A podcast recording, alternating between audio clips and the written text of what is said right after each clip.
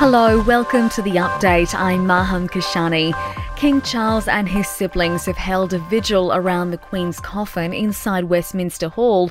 Charles, his brothers Prince Andrew and Edward, and sister Princess Anne stood at each corner of their mother's coffin as people paid their respects to the late monarch. David Beckham has joined the hundreds of thousands lined up to see the Queen lying in state. The former soccer star waited in the line for more than 12 hours, bringing the queue to a halt a number of times to take photos with fans. He's told English TV it's a special day. This day was always going to be difficult, and it's difficult for the nation, it's difficult for everyone around the world because I think everyone is feeling it, um, and our thoughts are with, are with the family. The Prime Minister has arrived in London to attend the Queen's funeral. Anthony Albanese started his visit by laying flowers at Green Park near Buckingham Palace. Today he'll have an audience with King Charles and hold talks with British Prime Minister Liz Truss. Mr Albanese says he's honoured to be representing Australia.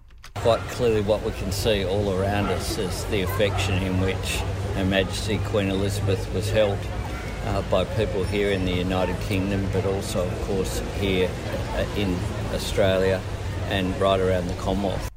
There are warnings the rate of post traumatic stress disorder among medical workers are staggering. Aussie doctors and nurses have spent the past two years in a state of heightened alert, with hospital demand showing no signs of easing. And key supporters of an Indigenous voice to Parliament will decide whether the wording of its enshrinement needs to be tweaked. In sport, the Eels have booked their first NRL preliminary final since 2009 after demolishing the Raiders 40 points to 4.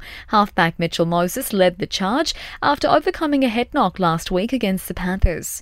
In AFL, Geelong has waltzed into the AFL final with a 71 point win over the Brisbane Lions in their preliminary final at the MCG. The Cats will face the winner of today's second knockout clash between the Sydney Swans and Collingwood.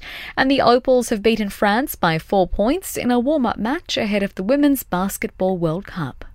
In entertainment news, Beyonce and Billie Eilish have landed new Guinness World Records. The musical superstars appear multiple times in the 2023 edition of the book that's been tracking record breaking achievements since 1955.